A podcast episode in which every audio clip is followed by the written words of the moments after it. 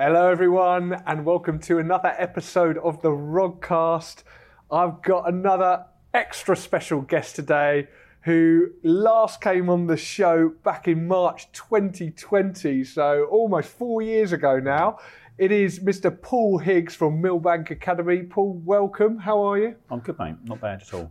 So, last episode, which was episode 15, like I said, back in March 2020, uh, Paul came on the show, told us about his fantastic career in housing, uh, coming from Barratt Homes, uh, land assembly, all that sort of stuff. So, please go back to episode 15, have a listen to that. Um, but yeah, we're not going to go uh, talk about kind of your previous career, but what I do want to talk about is what you've been up to in the last four years. Welcome to the Rodcast with Rod Turner, the show all about real estate. We discuss everything that affects asset backed businesses, investments, and go deep into the details with some of the best in the business.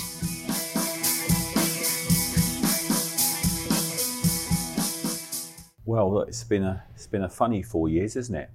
I can't remember. So, so when was it we we last did this? So it was March 2020, and I remember because we did it in that hotel by the fire. I don't know if you remember. It was a while I ago. do remember, Yeah, yeah, yeah, yeah, yeah. yeah, yeah. We had a good old chat. Yeah. So that was obviously I get so confused. What with the whole lockdown and thing? It's been crazy, isn't it? So that was that would have been before lockdown, was it? Just before. Okay, okay, cool.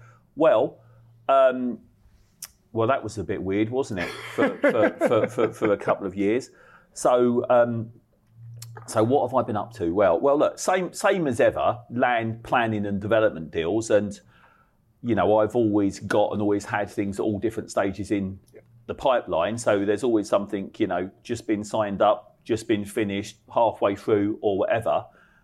Um, luckily enough, actually, was I building anything?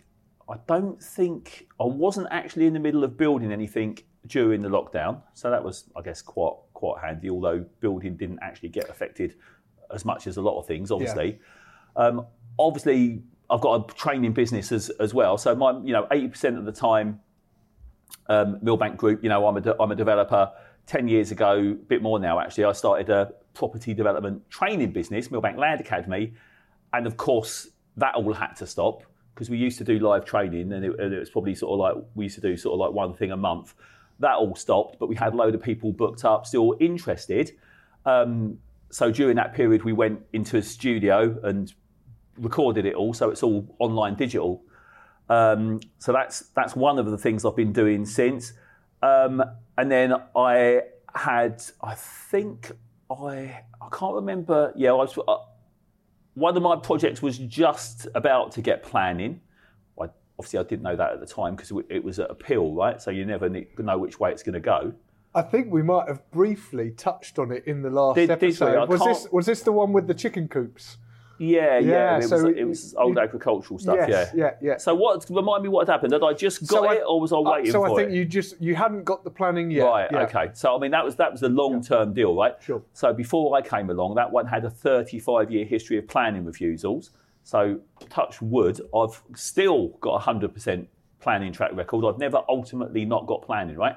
But a lot of them I've had to win at appeal. So possibly that one at the time we might have been waiting for the waiting for the appeal the the decision to come through. So anyway, so that came through. Obviously, it was all a bit of a slow start because of the lockdown stuff, but um, got geared up for that. Um, built it, just finished it now actually. So that's probably the main thing I've I've been working on the last couple of years is building that. And that was on the green belt, wasn't it? Because that was part of the the issue of how it went to appeal. It was, right, it yeah? was. So, so, so the site's green belt, and it's also designated as an area of outstanding natural beauty, albeit it was literally covered. You know, it was defunct and covered in horrible old buildings, and had been for like 30 odd, 30 odd years. But nevertheless, you know, doing stuff in the green belt is super difficult. Although this certainly wasn't what most people would imagine green belt to be. And so, well, tell us what was it like? What because when I think of green belt, um, I imagine most people think of green belt. They think of lovely green meadows exactly. and fields and things we don't want to spoil. And add to that area of outstanding beauty, you think, oh god, this is going to be picturesque. But it wasn't like that No, at all. no, was no, and it, and it's it's interesting actually. So, you know, I'm certainly not your archetypal greedy developer. You know, I'm actually really into looking after the environment. I'm really into nature and stuff like that. So, I don't think you should be building on, you know, chopping down trees and building on farms and fields, yeah, which is what most people imagine Greenbelt to be. Sure. And, and there is a lot that's like that, but not all of it. So this site, for example, um, you know, was 80% covered in buildings, hard standing, old sheds that had all, you know, basically become um, dilapidated and defunct. So it's sort of lain there bare with nothing happening for years and years and years and, and, and needed tidying up and sorting out because, you know, one of the key tests for stuff in the green belt is about the openness. Now, this site wasn't very open at all. It was a real, real eyesore. And remember, it was an area of outstanding natural beauty as well. So, um, but nevertheless, just because of that, those planning designations, you know, it was it was still sort of a non-starter. Hence, before me, there had been eight planning refusals over a period of 35 years. Wow. So, I mean, that's one of the reasons I quite liked it to start with because I knew it was going to be a challenge. I wanted to sort of test myself a bit. I knew it needed to be something a bit special in order to hopefully win planning, um, and, and, it, and eventually it did. So, what made your scheme special enough to win at appeal uh, where others before you hadn't? Yeah, yeah. So, uh, one of the things that most developers do wrong is is is that sort of like one sit one size fits all. Sure. They, they they they sort of try to do the same thing all the time. And they're not detailed enough. They're not strategic enough. Um, and um, I love them. I don't think they really just don't really care enough. So you know, as always, you've got to have a really good team. We had really good architects, really good planning consultants. Um, and between us all, we, we came up with a proposal that basically got rid of almost 70% of the stuff that was there. So we massively clean, cleaned up the site. And then we just built three new super sustainable houses that were largely sitting on the footprints of what of the buildings that were there already. They were all, and, and also they're very similar volume. So they, these things, when you, you see pictures of them, they're all funny shapes and sizes and angles. They look like agricultural buildings. Mm-hmm. So basically, the crux of the argument was, well, look, it, it doesn't. It's not going to look too much different to what was there originally, with the exception of they're going to be nice, new, brand new residential buildings rather than falling down agricultural buildings. And we're getting rid of 60, 70% of all of the rubbish that was there and we're rewilding it and we're landscaping and we're actually making it how the green belt and areas of outstanding natural beauty should be. Because I, I can't remember who did this study, um, but it, they were looking at the green belt and they found that 13% of the green belt is actually not the meadows and farms that we think it is. It's areas like this, and it's even car parks and yeah. things like that that are right for building on and in great locations um, near kind of transport and all that kind of stuff. So definitely the green belt is not what maybe the media portrays it as. Exactly. Um, what you talked about, kind of, you've, you've brought it back to, you, well, you've essentially made it green. Talk to us about the design behind that and the construction methods in which you you were able to do that. Yeah. So, you know, like this. This year is my 40th year in development. Yeah. So I, you know, as you know, started off very small, long, long time ago, just doing refurbs, built up really big, was head of land at Barratt's, biggest developer in the country. So I worked for PLC developers for, for 10 years and managed to escape that 20 plus years ago now. So, you know, I've done a lot of stuff in my career. And, and now, really, I'm, I just want to do things differently. I want to support and encourage new developers because loads of them have disappeared over the last well since so in, interestingly the year i built my first new build house which was 1988 was the peak of sme developers since then it got increasingly difficult and they've all disappeared yeah so i want to you know it's one of the reasons for starting the training business right i want to support and encourage more developers to learn how to do things the right way so you know, so I'm not just into building and develop, developing. Mm-hmm. I'm into like doing good stuff and, and things like that. So which is one of the reasons I really liked this site to start with because it was going to be an interesting challenge.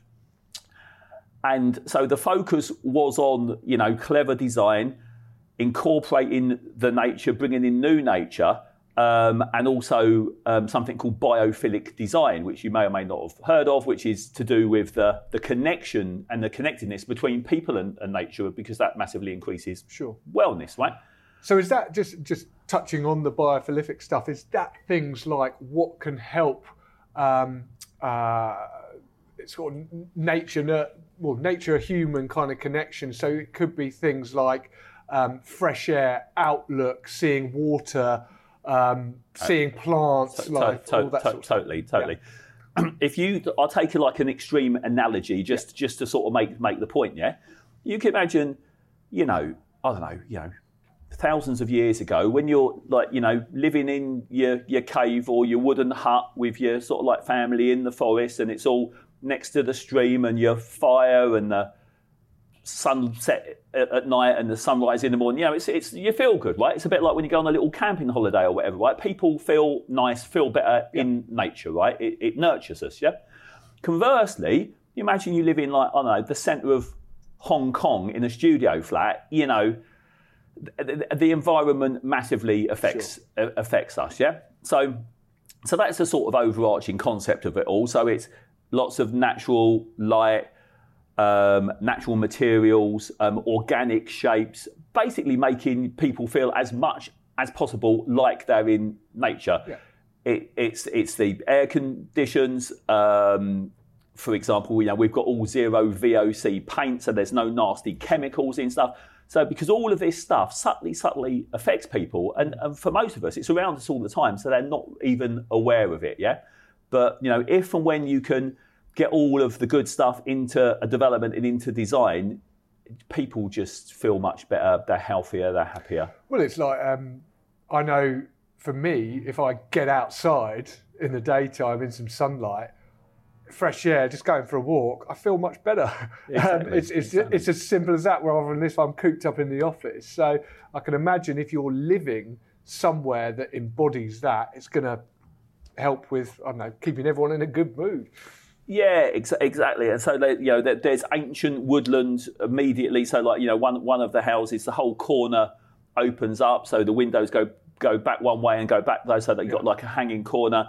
You're sitting in your living room. Got they all got open, proper wood burning fires. You're looking straight into the ancient woodland. There's deers running around in the garden. Um, you know, just it's, it's it's just little internal atriums with lots of plants in there. You know, there's it's just all good stuff, really. And what like what was the driving force behind that? Was that you going, I want to do um, a biophilic design, or was it, well, this is really a planning issue, and if we want to get through planning, we need to do it this way, or was it something else? So, look, like like I said earlier, you know, I, I, now I'm just interested in in doing good stuff and hopefully, you know, proving that there's a better way of doing stuff, Yeah. right? So, so part of it was me. Part of it was well, certainly the the planning. It was the the planning argument was the thing that really won, won the planning was was having buildings that sat on um, similar footprints and shapes and sizes and volumes. So you you weren't expanding the massing kind of thing. the Exactly. If yeah, anything, yeah. well, well, we were actually massively Reducing, reducing, yeah. the massing, yeah, Fantastic, and we were getting rid of all the hard standing. Um, th- there was nearly a quarter of a million quid's worth of knotweed, Japanese knotweed. That's a whole nother story. but um, you know, so so like the, it's I guess the the layout and the principle of design was the thing that swung us to planning. Sure. But all of the sort of other stuff was, you know, the the building with nature, certainly the biophilic design. No one forced us to do that, but it all nicely lent itself with Yeah. the overall concept of the scheme. You know, Yeah. Well, so you're taking the opportunity and you're giving what the best fit to make it work, I guess, aren't Yeah. you? Yeah. Yeah. And how did you find, like, going back to that green belt element? We hear a lot in the media about this green belt.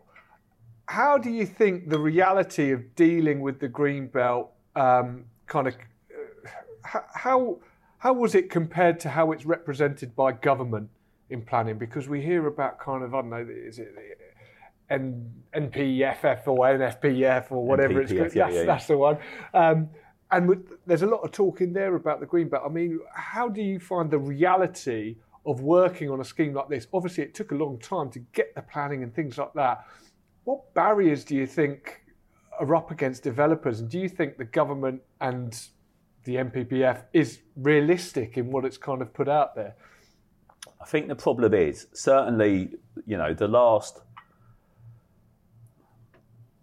three years, I'm gonna, I'm gonna, I'm gonna say. I mean, planning's been getting increasingly worse. I mean, it's literally been the worst Yeah. it's ever been. And, and I've got to say, you know, and I've, it, it's been an up and down, and that's what happens. You know, you get different gov- governments in and out. Sometimes it's a bit easier. Sometimes it's a bit harder. There have been times in the past when it's been crazy hard. Um, but now it's just ridiculous for, for, for all, all sorts of reasons. Uh, largely political, actually. So, you know, all of the stuff that's that's been done, some of the changes that have been made in the new NPPF, you know, they, they're clearly they're, they're not about getting housing created; they're about votes. Yeah. So, you know, saying that there will no be no more building on the green belt and everything's got to be brownfield. Well, that sounds sounds great, doesn't it? Right? But, but you know, look, and like I say, I'm totally, I'm not for chopping down trees or building on fields, but but all green belts not like that, as Well, we've as like we've just we've discovered. said, yeah. thirteen percent. So so the part the, prob- the problem is there's n- not really yeah the government aren't listening to people that are actually at the coalface trying to do it, um, and of course there are developers that sort of don't care and they would chop down trees and, and they would build all over the country and they're just focused on the money. I've got, I've got to tell you, there's not actually that many like that, mm. really. They're nowhere near as bad as, you know, public perception Well, it's might a, have it. it's a bit like public perception of landlords, isn't it? It's it's it's similar. Yeah, it's like yeah. the, the, P- we need a new PR team, don't we? Yeah, yeah, it is. It is similar, and, and and as I said, that's one of the reasons I started doing the training. Really, is to actually convince people and persuade people. You know, developers actually look. There is a better way of doing this. Mm. Yeah, mm. and and case, and the, this is the thing. So the sooner we can all be seen to be doing things the right way, and at the end of the day, because it's it's largely developers that build the houses, right? And we've got a massive housing problem, and of course we need more houses.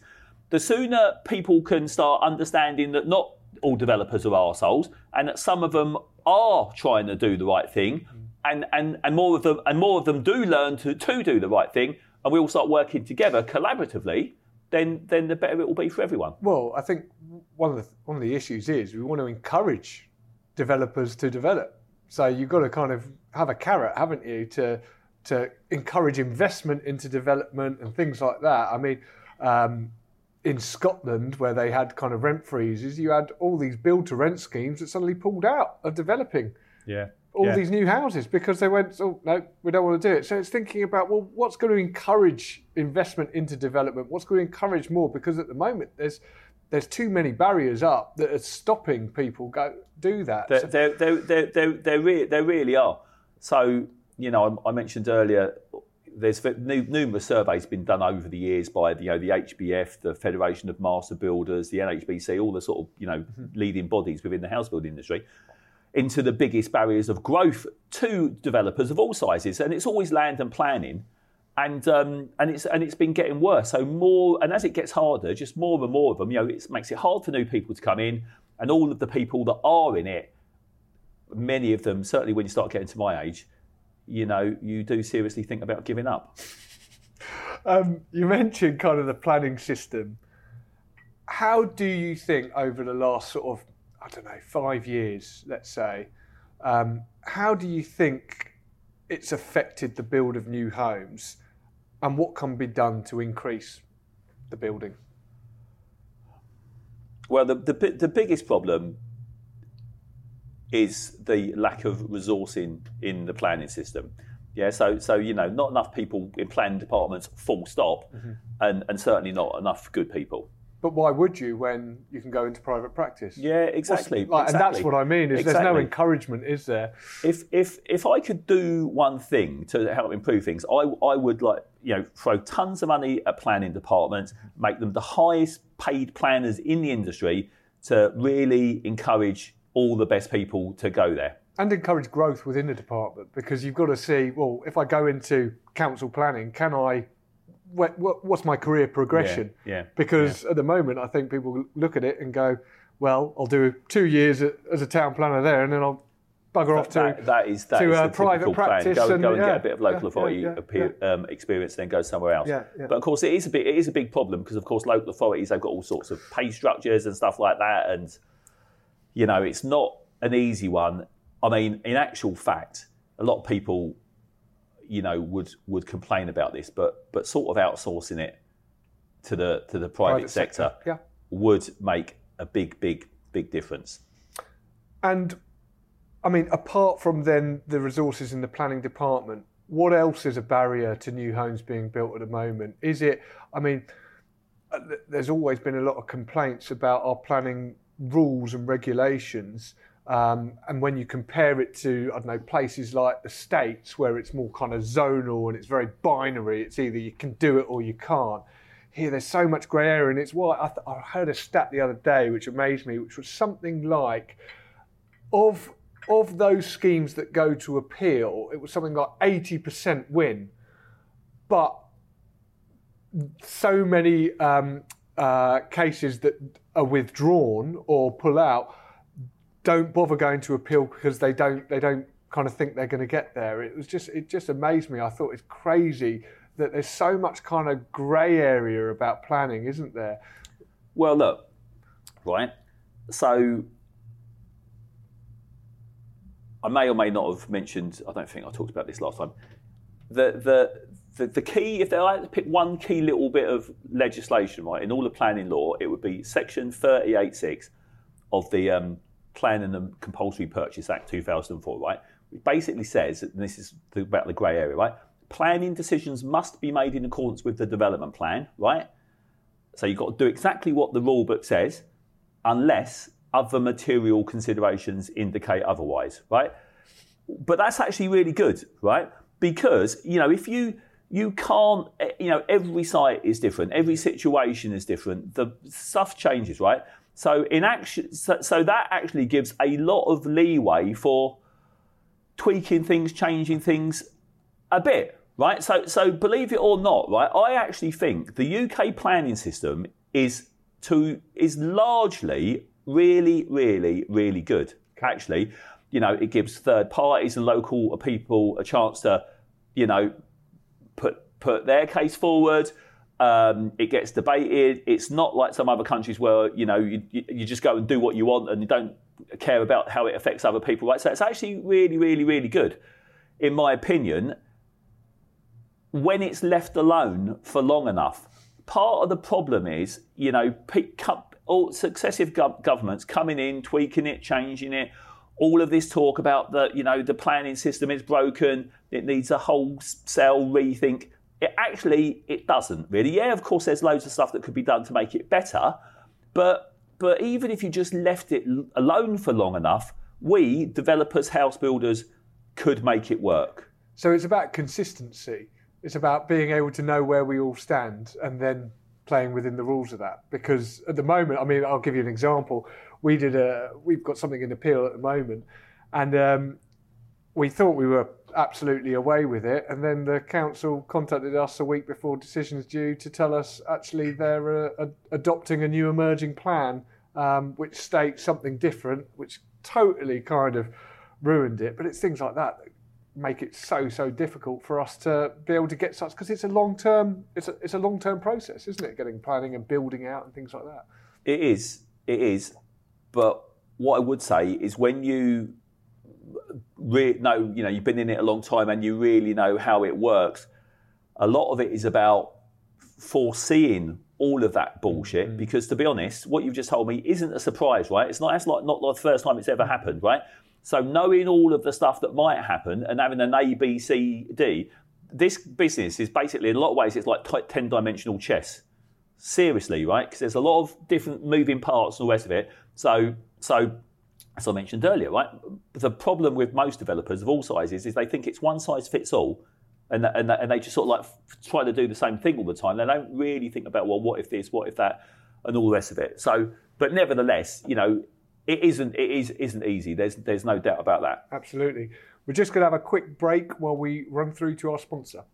Sorry to interrupt this fantastic episode, but I just wanted to share some really exciting news with you. After a long time of wanting to be involved in a financial services business, I'm very pleased to say that myself and regular guest on the Rodcast, Adam Lawrence, have bought into 978 Finance. We are a directly authorised FCA regulated mortgage broker who specialises in buy to let mortgages, commercial mortgages, and bridging and development loans. I've been very passionate about finance for a long time and have been part of financing a lot of very complex deals, as well as your typical buy to let and commercial mortgages. 978 Finance focuses on the customer journey and embodies the pragmatic, solution orientated finance for each case that I absolutely love. It's got some very, very difficult financing deals over the line for me, and now I'm really pleased to be part of the business. So, if you do have any new mortgages, refinances, bridging, or development needs, please do get in touch with us. You can either contact myself or you can email simon at 978finance.com and we will make sure you're looked after. Let's get back to the show. So, Paul, what advice would you give to SME developers at the moment trying to navigate the planning system, um, trying to invest in sites? Obviously, there's a lot of challenges for them at the moment. What advice and tips would you give them?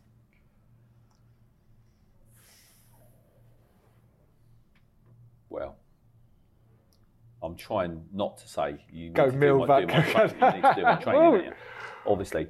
Um, but I mean, you. Oh God. You, you, you, you do need to know how the system really works, right? Um, and it is, it is like 10 dimensional chess. It, it really is. The reason you can potentially make a lot of money is because it's high risk, high reward, and complicated, yeah? So it really isn't the sort of thing you should get into lightly. Look, the, re- the reason I went to work for PLC's house builders for 10 years is not because I wanted to. I, I, you know, I was developing, sort of doing smaller stuff for almost 10 years, realised how much I didn't know. There was no way to really learn in those days. So I went to university part time, studied land economics, all with a view to getting a job with a house builder so I could get the experience I needed, right? Didn't want to work for a PLC corporate world, you know, it's not my thing, but I needed the, the experience. So, one way or another, you have got to learn what needs to be done. The, the alternative is that you learn the slow, painful, expensive way by trial and error. And in this business, it's, it's like too high risk, too high reward, really, to do that, right? And, and that's shown by the amount of developers that go bust. I mean, Look, which look. is colossal. Look, I, I I saw an advert the other day that really pissed me off actually. Like you know, and obviously there was someone trying to sell a course or whatever, and it basically said blah blah blah blah. Have you ever seen a poor developer? Uh, yeah, like like, like like nearly all of them, all the time, right? Because this is what happens. So. You know, Caviar and champagne for a week and then beans on toast for the rest of the new people come into the industry, don't really know how it works, get involved.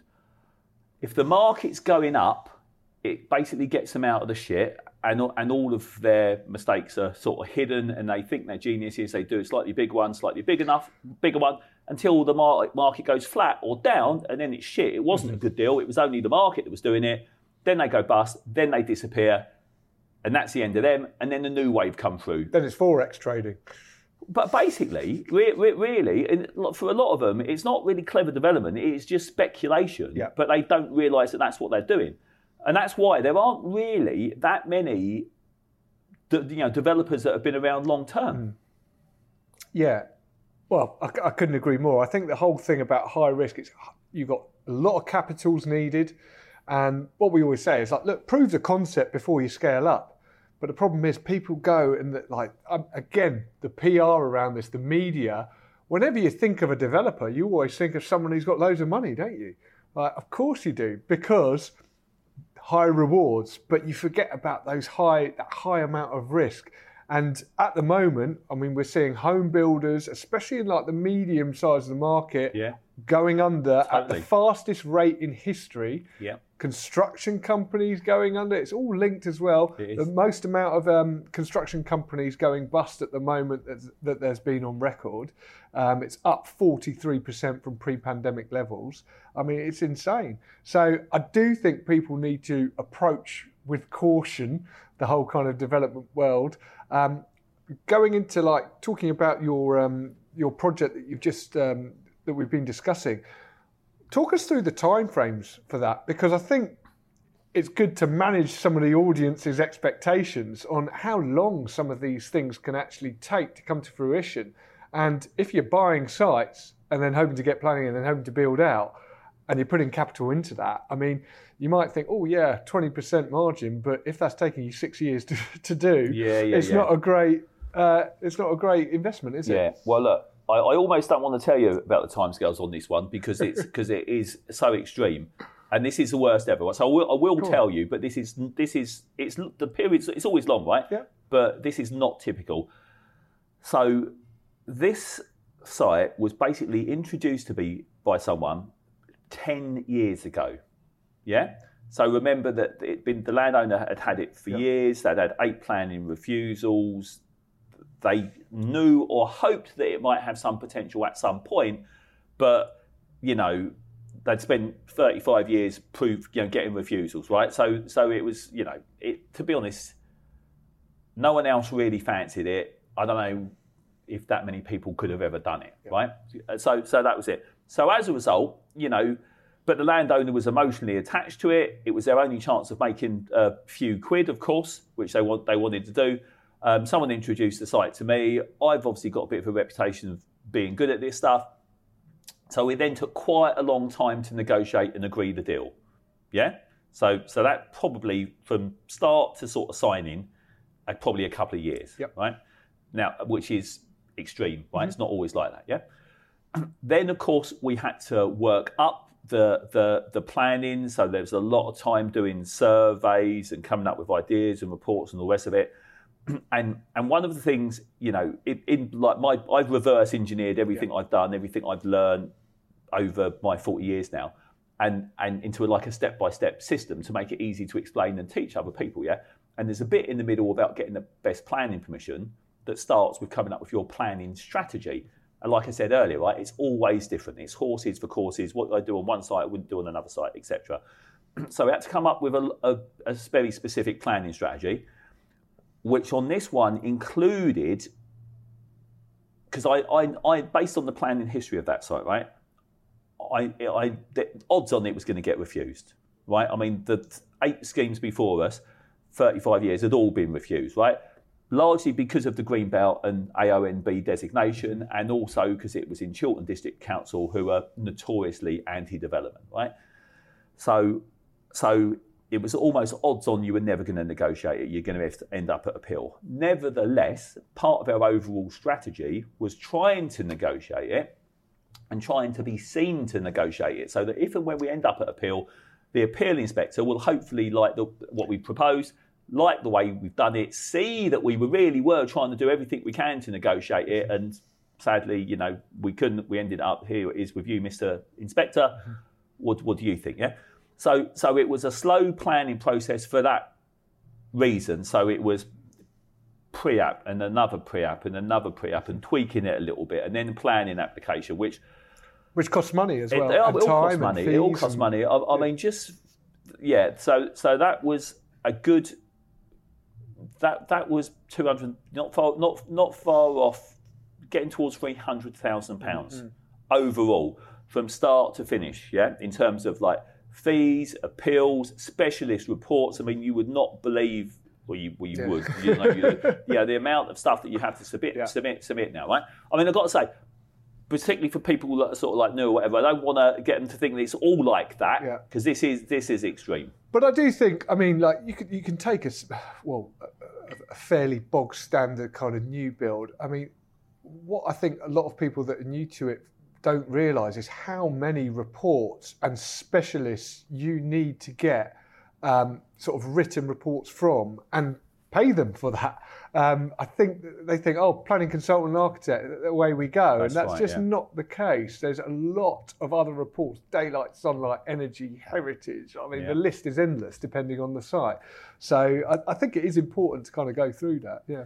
Yeah, it is. So so so anyway, so so so so it took a long time to get planning, and then of course we had COVID and lockdown in the middle, which sort of like you know. So whilst luckily enough for me and that one, we weren't. I wasn't in the middle of building it on site. All the consultants and everyone else that you need and stuff like that, none of them are working because certainly, if you remember to start with, everyone was liking it, having a nice little holiday before it all got really weird. Yeah.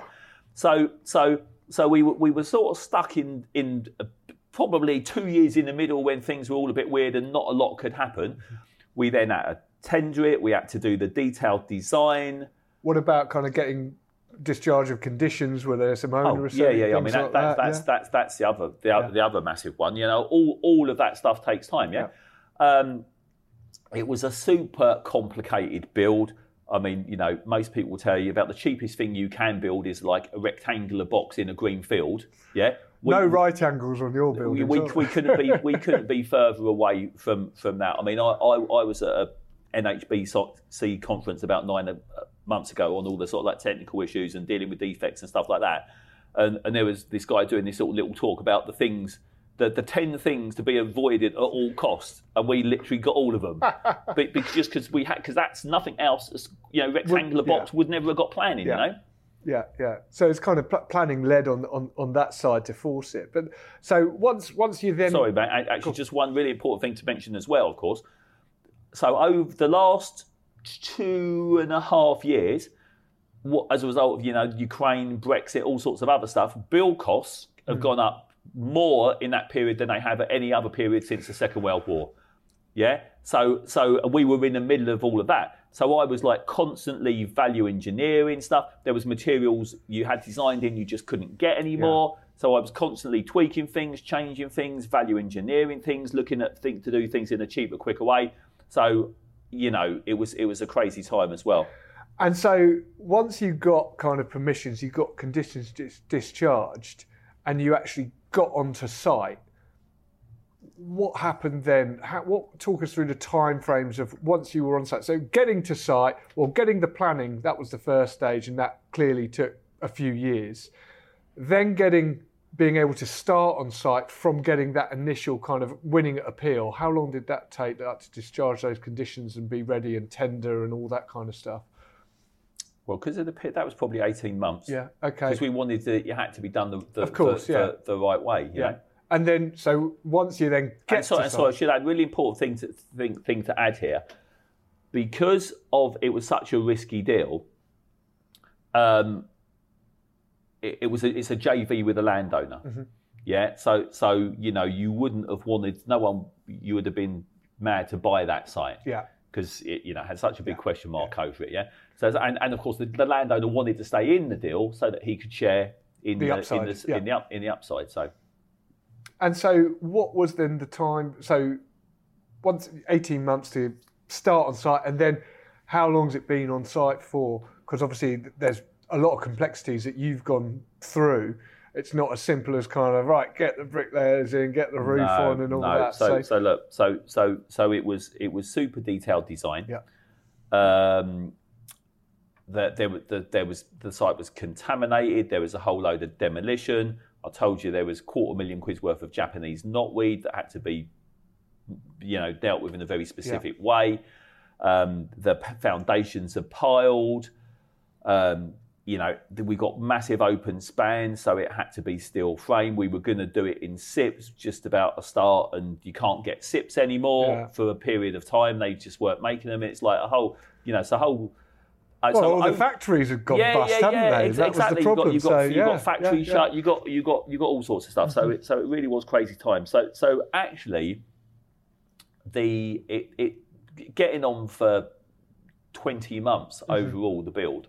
That's not too bad, to be honest. I was because of the size of these buildings, yeah, they're not look, small. no, yeah, there's, yeah. there's there's no way you would have you would have got them done done done quicker. You know. Mm-hmm. Fantastic. And so the end result is these fantastic kind of grand design esque kind of houses that you've got.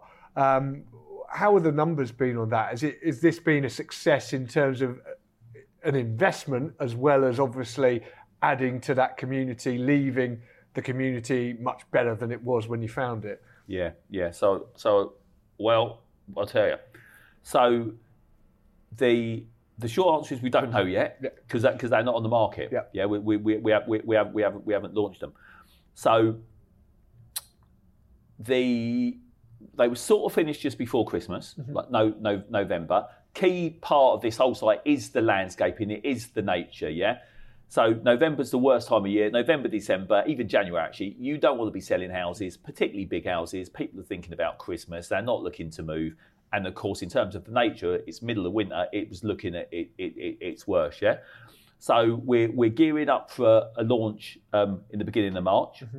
When literally the you know the million dollar question will be you know what do we get for them? But you know they are very unique. They're all net zero. They're the biophilic design there's a, actually an organisation now actually called Building with Nature. Now I didn't, they didn't, well, I, di- I didn't know they existed before we started, so it was only sort of like halfway through that I discovered there's actually this organisation called Building with Nature, which is trying to encourage developers to build with nature, and, we, and they've got this sort of list of stuff that you should do. We were doing it all anyway, right? So that's actually some an organisation and something I'm really interested in supporting and encouraging. Um, you know, particularly if if any green belt stuff is to be, um, you know, developed, then that that should be the focus. You know, And, and what are some of the things that they're doing to encourage developers? Because I know, like things like you mentioned, kind of net zero. There's funding lines that are cheaper than your typical funding lines for if you can build to a certain kind of energy level and things like that. Not just development fine, well, not just term finance because there's green deals, but there's also development finance where once you've done it, if you have done to what you say you will, they'll reduce the exit fee and things like that. So yeah. I've got to tell you though, wi- wi- within the scheme of things, it makes it- doesn't it- make a big it enough It doesn't difference. make a lot Yeah. of lot lot lot of difference. Um, yet, so yeah, so so you know the, the the problem is with all of this sustainable stuff. It, at the moment, it still is generally more expensive. A lot of it you've got to do now anyway with new building Sure. regs and, and, and what have you. But you know, all of this stuff is just making development increasingly expensive. I mean, you know, biodiversity net gain may or may not be some, something you, you, you know about, but that is just about to make things Well, even harder. You I mean, if you look at the headwinds that developers have had, you've had, I mean, nutrient neutrality. Is it happening? Is it not happening? You've had kind of um, the um, developers t- tax that's come in. Um, you've got all the different kind of surveys in there, depending on the time of year, like bats and newts and all that sort of stuff. I mean, there's. Um, God, the list is endless, kind It of is, thing it and it just seems to be getting more and more and more kind of legislation being added to it. Um, so yeah, I mean it's it's it's an incredibly difficult thing, and all these things add to costs. So how do you recoup that cost, and what are the government or organisations like the ones you, you've mentioned? What are they actually doing to encourage kind of more people to do that, and what can they do? Well, t- they're not none, they're not doing anything. Is the answer right? And and the problem is is it's really only sort of developers that are on the front line hmm. that really understand the implications of all of this stuff. Because at the end of the day, obviously, it's us that's got to make deals work. Mm-hmm. Yeah, every bit of land has got an, an existing use value. It's worth whatever it's worth at the moment. Now, particularly if it's got buildings already on it. Yeah, so everything's got an existing use value. In order to incentivise the landowner to sell, they're going to want a bit of a premium over and above that existing use value. Now, how much of a, a premium is a negotiation, right? But they're going to, you know, they get to the point whereby they're not going to sell it for less than it's worth, right? Um, so our job, of course, of development as developers, name of the game is maximising land values.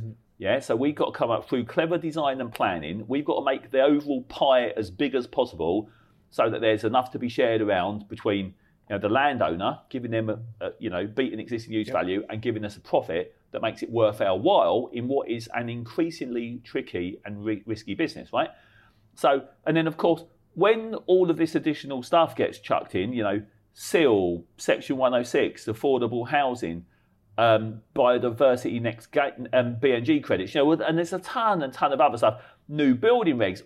All of all of this stuff's putting costs up, right? Basically, you know, developers' Squeezing margins margin. or la- uh, land values are just getting squeezed. It's one of the reasons they're all going bust. And and the problem is, and look, and don't get me wrong, I told you, you know, I'm not many people know that I'm actually a bit of a hippie, right? Sadly, I haven't got the hair for it. I would have if I did have, you know. But but you know, so I'm into all of that stuff. I think it's really important. But at the end of the day, deals just become unviable. So that's one of the reasons we've got a big housing problem, right? Because stuff just doesn't stack up, and it's not going to happen.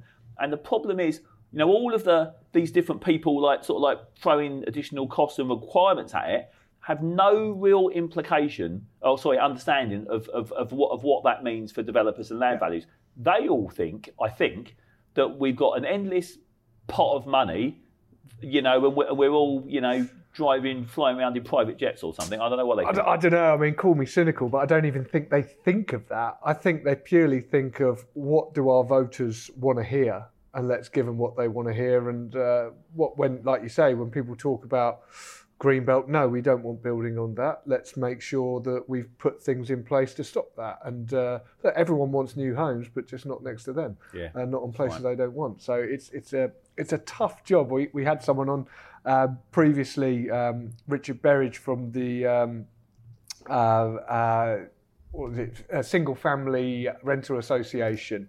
And um, he had some great points about kind of institutional money going into building new homes. And one of the things was that actually UK regulation, a lot of these kind of pension funds don't care about UK regulation because they invest globally. So whereas our EPC targets, for example, have been pulled, they actually will still do it to what European and American rules, which are a bit ahead of us, um, do because they have to future proof it because they are global investors. And I just found like all that stuff is quite interesting. It's kind of what they're looking at long term, they're looking at kind of um, where they can kind of save money by doing that.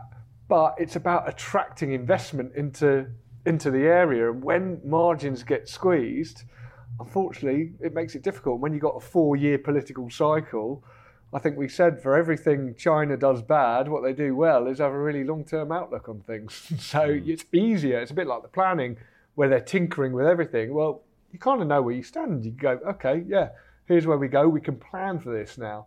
Um, but in the UK, there seems to be a bit of a bit of a lack of that.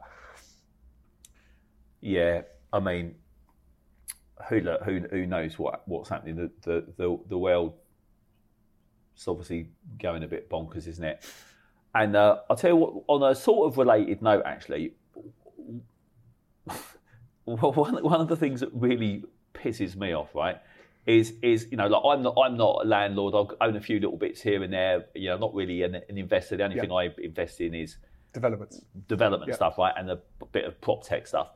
But you know, other than that, I'm not an investor. I'm not a landlord. I haven't got loads of houses or, or anything like that. But you know, I've got lots of mates that have, and you and stuff. I know the industry, so I sort of know what's happening. And of course, it's all the you know middle people in the middle that are getting squeezed. And mm-hmm. like land, landlords, a classic example, right? They just most of them are just trying to have a build up a little pension for themselves because you ain't going to get one anywhere else, yeah. And so, so they've obviously been fucked over something chronic, yeah. Whilst the institutional build to rent sector is sort of taken over, right? And and I, you know, it's just more of, you know, the money getting sucked up to whoever or wherever it is, and the people in the middle getting fucked. So at, at some point, you know, those same people are even going to own all the housing. You know, you can't you can't even have any of that.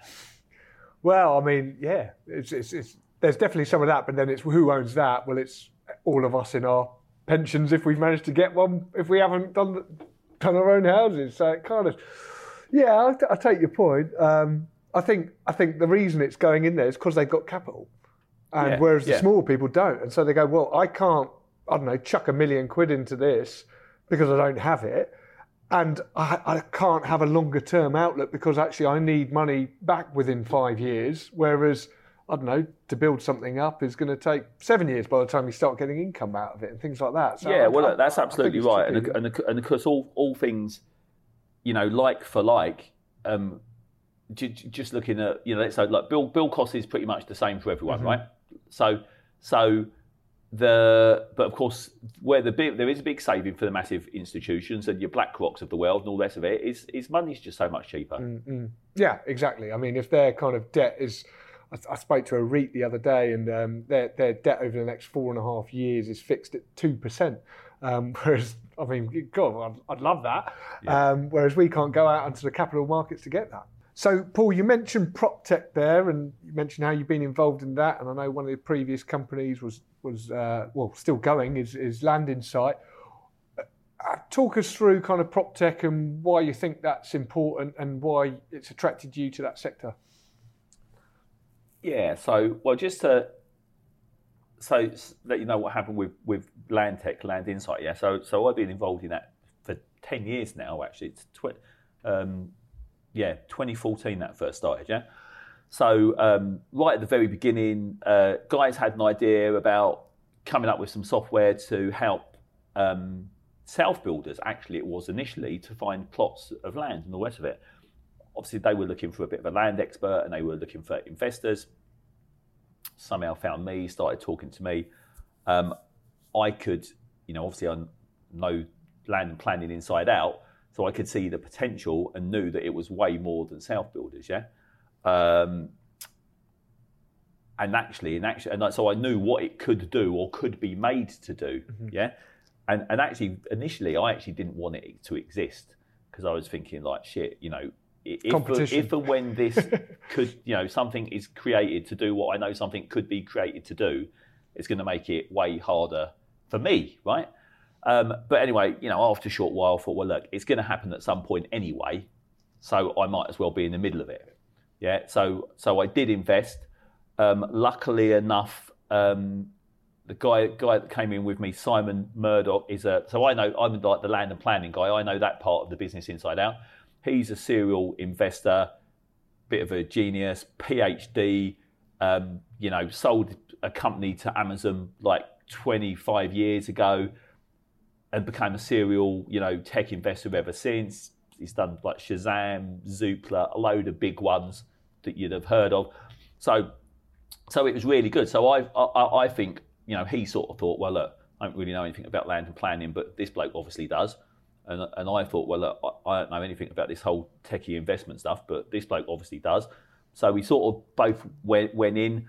Obviously, the guys running it, pushing it, you know, um, Andy, Andrew, and Johnny, um, in particular, CEO, have done have done amazing and it's done really, really well. And but and one of the, the reasons for that is, of course, is I am the customer.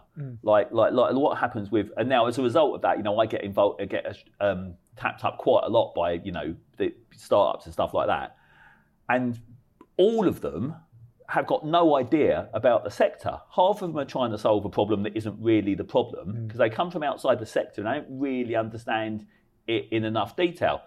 Obviously, I did because you know I am the customer, whether it be a one-man band just starting out, because of course that's what I used to be, to Head of Land at the biggest developer in the country, because of course that's what I used to be. You know, I literally knew what all of the problems were. So, so I think that really helped in terms of being able to get it to do Land Tech, Land Insight, exactly what it needed to do Yeah. really quickly, and we were the first. That was a fantastic product and, and easy to use for someone who's not techie like me. It was absolutely great. Yeah, and look, there's obviously competition now. There, there wasn't really when we started. There's, there's, there's a few other ones, but you know, you, you know, none, none of them are, are as good as us, without a shadow of a doubt. Most of the PLCs use, use Land Insight, so you know that's because it is the best. Yeah.